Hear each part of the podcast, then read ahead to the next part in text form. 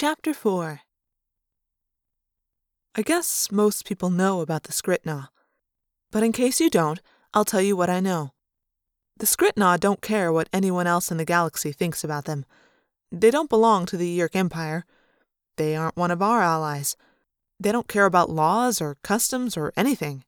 All the Skritna care about is collecting things and owning things. The Skritna are unusual in another way. They are actually like two different races. The Skrit look like huge insects, almost as large as an Andalite. They have 14 legs and six sets of antennae and aren't really very intelligent. But the Skrit each eventually weave a cocoon, and a year later, out of the dead Skrit, there pops a Na. The Na are a whole different story. The Na have four very slender legs. Sometimes they rear up and walk on just two legs, using the other legs as hands. They have large heads, shaped like Andalite heads, only they have just two huge eyes. Skritna are constantly going to peaceful planets and kidnapping the local species. Sometimes they perform medical experiments on them, sometimes they just fly around with them and then let them go. But often they carry local creatures away to add them to zoos on the Skritna homeworld. Like I said, a weird species. No one understands the Skritna. Personally, I don't think they understand themselves. I pulled our fighter up alongside the damaged Skritna ship and turned on the tractor beam to hold the two ships tightly together. The Skritna decided to make it easy. I guess they'd figured they'd made us mad enough. Skritna are no match for Andalite power. I married my hatch to the Skritna hatch and popped it open. I equalized the gravities and marched as boldly as I could into the captured ship, with Arbron just behind me.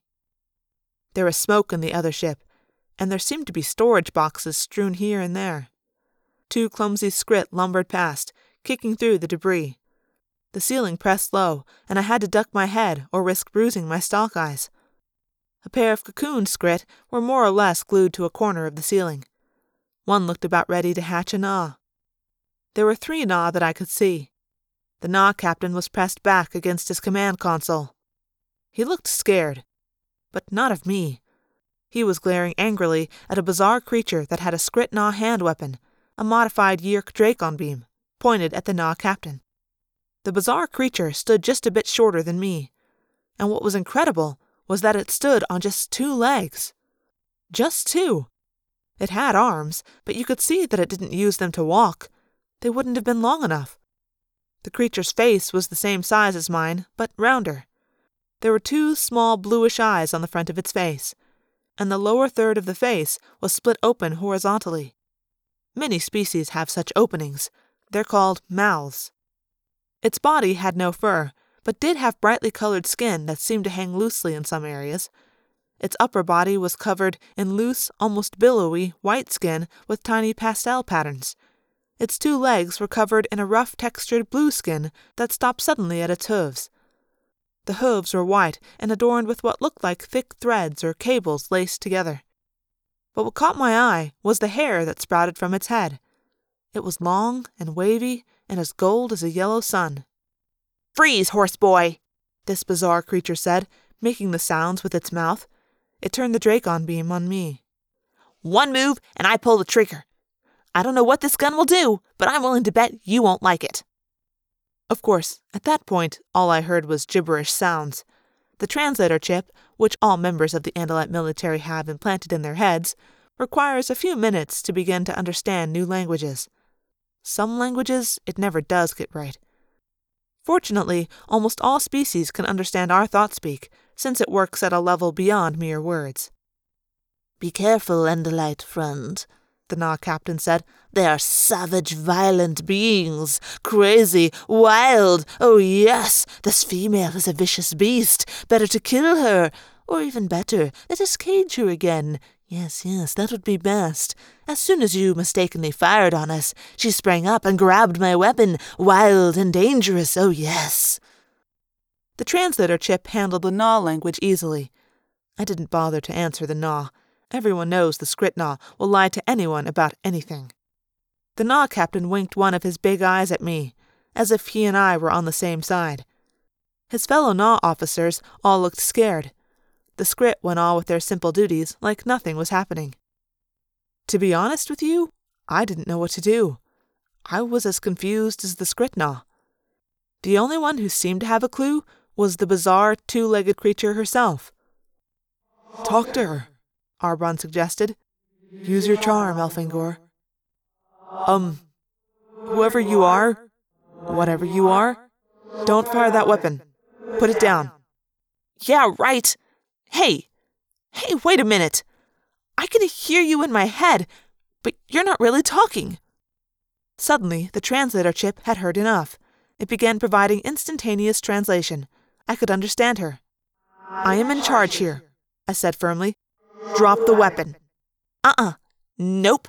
I don't think so, horse boy. I'm tired of being kidnapped and dragged off by giant cockroaches and little green men from Mars. Excuse me, but we are here to rescue you, Arbron said. Exactly. What these Skritna have done to you is wrong. That's why we captured this ship. I spoke like I would to a child. Obviously, this species was primitive. They didn't even have tails. What little green men? Arbron asked. They aren't green. The Na are gray. The female narrowed her already narrow eyes. The Dracon beam in her hand wavered. I'd already captured the ship before you two came along. Me and the other guy. And we're both just kids, which shows you that these Martian jerks aren't all that tough. He's in the back, knocked out. The other guy, I mean. But I grabbed this gun from Twinkie here. She jerked her head in the direction of the Na captain. The translator chip had no translation for the word Twinkie. Evidently, Twinkie was some kind of word for alien. Well, we don't mean you any harm, I said as calmly as I could. How about this idea? You can keep the Dracon beam, just don't point it at anyone. The female looked at the weapon.